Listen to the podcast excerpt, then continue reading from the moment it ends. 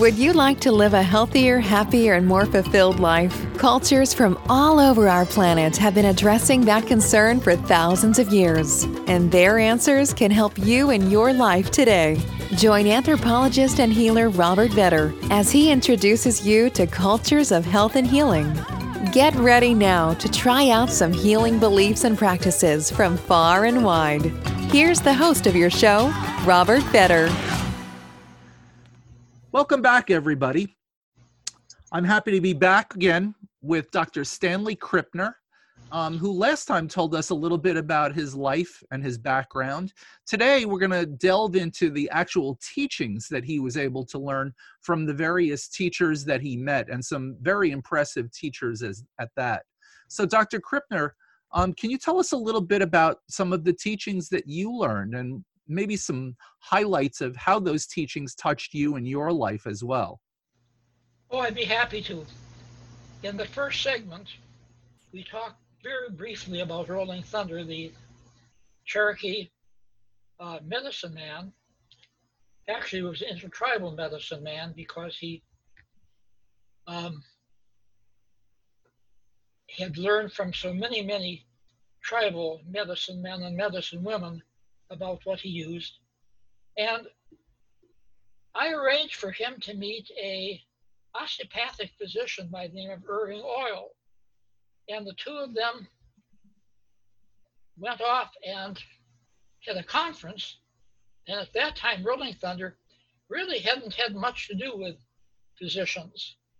And so this was sort of a experiment. He was a little bit suspicious. But after an hour meeting, they came out arm in arm and laughing and joking. And Dr. Oyle said, You know, Rolling Thunder and I figured out we do very much the same thing. Somebody gets sick and comes to me, and I do some diagnostic tests and figure out how I can be of help. Then I write out a prescription. They go and get some medicine, and usually they get well. For Rolling Thunder, sick person comes to him, and he does um, his own type of diagnostic test. He might talk to the spirits. He might do some bodily scanning with his eyes, but he gets a picture of what's ailing, and then he will prepare some herbs and give them some herbs, and they usually get well. But we also figured out that the main thing that helps out is belief in their powers. If a person doesn't believe that they're going to get well, they usually don't get well. So that's one of the things I learned. And I would say that over the years, this has become one of the four foundations that I have observed in how people respond to healing, whether it's psychotherapy or medical work or shamanic work or whatever. First of all, healing is facilitated if one believes that the treatment is going to help. This is what Rolling Thunder and Dr. Oyle agreed upon. Second, healing will help if there is a good relationship between the healer and the person who is sick. And obviously, people who come to Rolling Thunder have a very, very good relationship with him, or he will not treat them. Same thing with Dr. Oyle. Third would be the treatment itself. Is the treatment itself powerful? And of course, Dr. Oyle's medicines usually work. Rolling Thunder's herbs usually work. And again, uh, it might be placebo, it might be the ingredients, but there's something within the treatment, and same thing with psychotherapy. Yes, if psychotherapy is good, solid psychotherapy, that usually works. And then the fourth element is the personality of the healer himself or herself. And the personality will vary from culture to culture, from profession to profession. But there is a healing type of personality that heals and a type of personality that doesn't work very well at all. Now, let me give you an example let us say that a person doesn't believe in Western medicine and is critically ill, and let's say that this is a teenager, and the parents literally have to drag the teenager to a physician for help. The teenager does not like the physician, does not have a relationship with the physician, does not believe that the treatment is going to work. But he takes the medicine, he gets well. That's the fourth principle. There must be something in the treatment itself that is healing. Now, let's take another example. Somebody can be very, very gullible and they get sick and they go to a fake, absolute fraud, has no background in healing, no background in medicine, and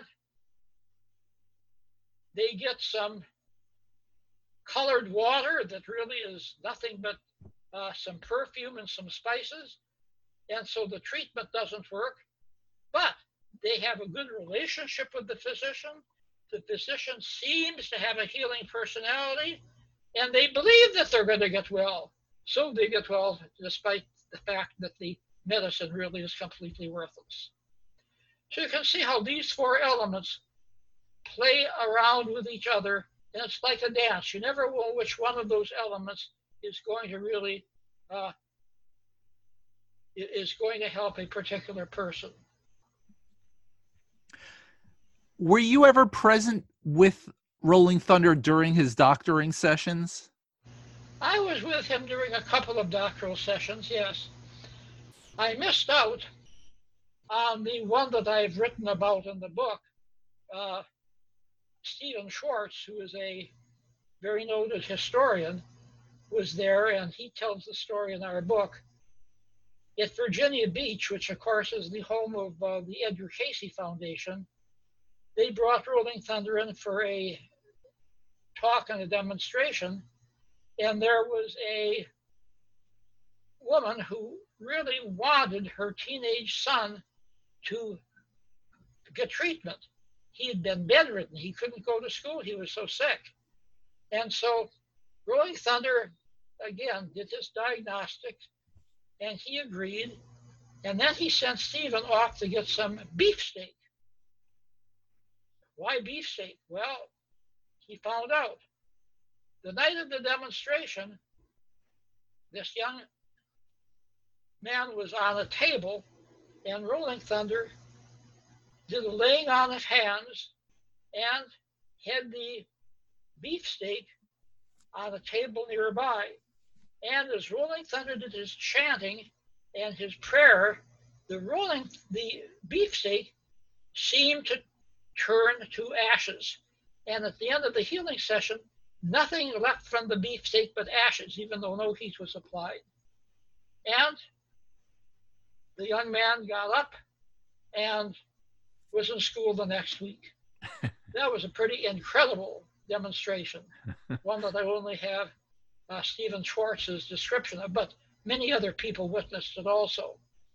However, I was with Rolling Thunder at his healing committee in Nevada, and I had just arrived by plane. He said, Oh, you're just in time. You're going to have to help me heal this young Indian man who's an alcoholic and we've dried him out. He's been at our healing ranch for a couple of weeks, and we're going to have the big ceremony tonight. And you're going to hypnotize him. And I said, oh, well, fine. I'll have to do some testing to find out what tech. Oh, no, Rolling Thunder said, we're ready right now. He's waiting. So here I was, never having met this young man. And I went over and started my guided imagery sessions, had him imagine drinking booze and that this was poisoning him and it was killing him. And I said, I want you to turn that booze into something. He said, or to turning into a monster. That now this community that's sitting around is giving you a weapon to kill the monster. What are they giving you? A bow and arrow. Okay, shoot the monster, and that'll end your alcoholism. Well, that's what he did. And the 50 people who were around were giving a, a lot of moral support. Then Rolling Thunder came in and he did his own medicine. And he said, I hope you all heard the owl hooting. Well, I didn't hear an owl, but every, oh yeah, we heard that owl hooting. Rolling said, well, an owl is bad luck, the symbol of death. This young man has one more chance to make it, but I think that he'll he'll do it, and if he follows Dr. Krippner's self hypnosis and visualizes the monster and the help from his community killing the monster, he will make it. Well, believe it or not, uh, they kept in touch with that young man when he left the ranch, and for three years he hadn't had a drop of alcohol. So, what Rolling Thunder did before I arrived, and what he did once I was there, and the homework assignment that they gave him really seemed to work. But remember that Rolling Thunder knew how to use the placebo effect. To this day, I don't know if there was an owl hooting or not. I didn't hear the owl hooting. People said they heard the owl hooting, but uh, that was a good way to emphasize the seriousness of the matter, and Rolling Thunder pulled it off very well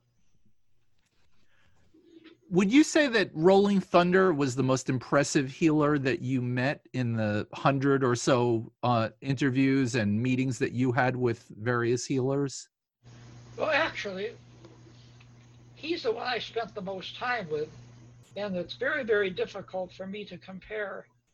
With Maria Sabina, I only saw her twice, but she was legendary. The people that she has helped over her years as a native shaman in a curandera uh, filled the books with stories. And of course, I've met many other healers who are legendary in terms of the work that they have done.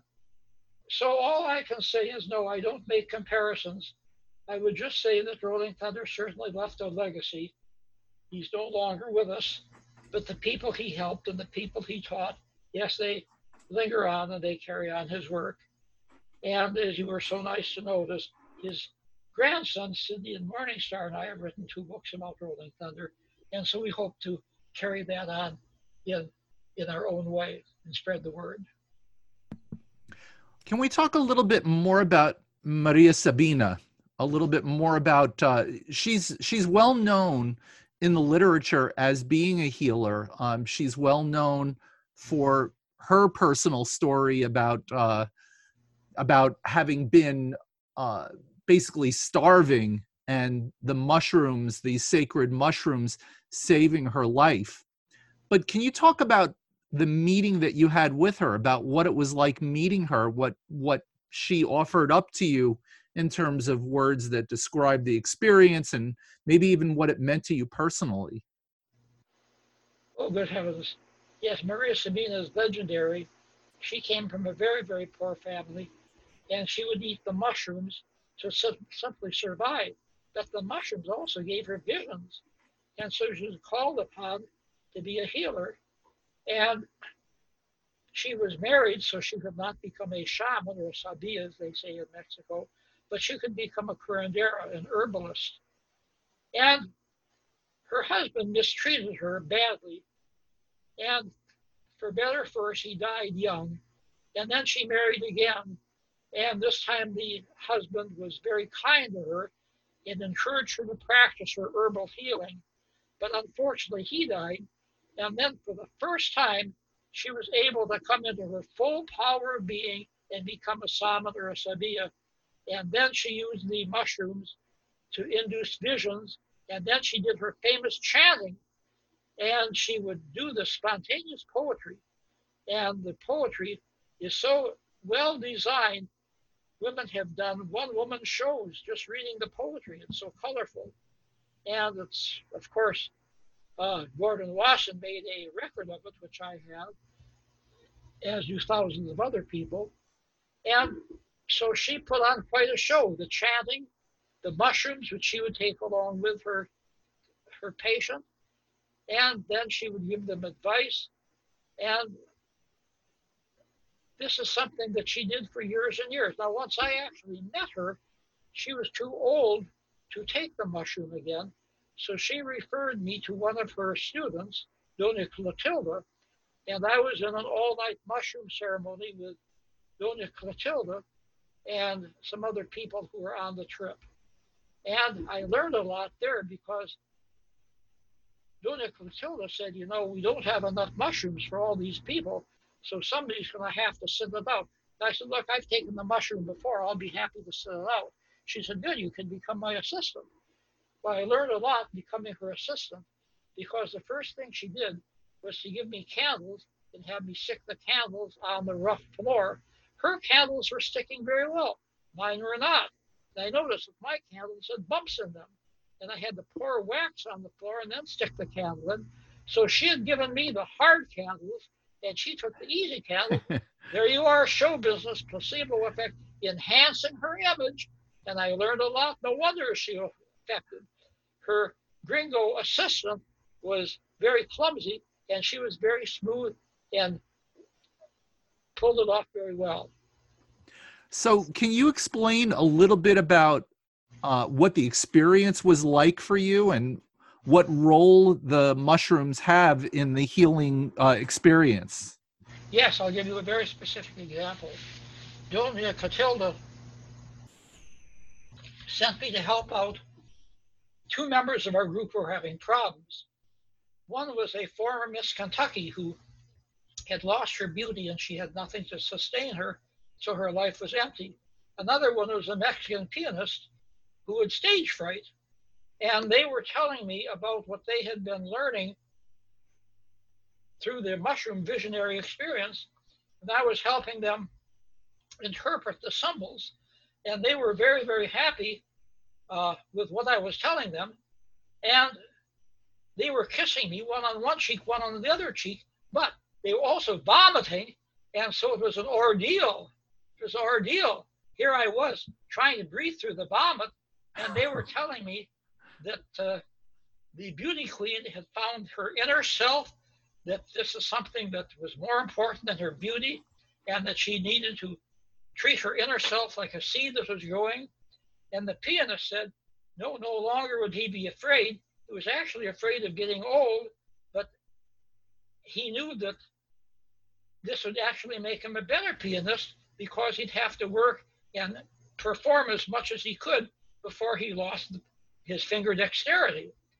So all of this knowledge came to them in the mushroom session, and I had to help interpret this for them and spell it out. And they were very, very well pleased.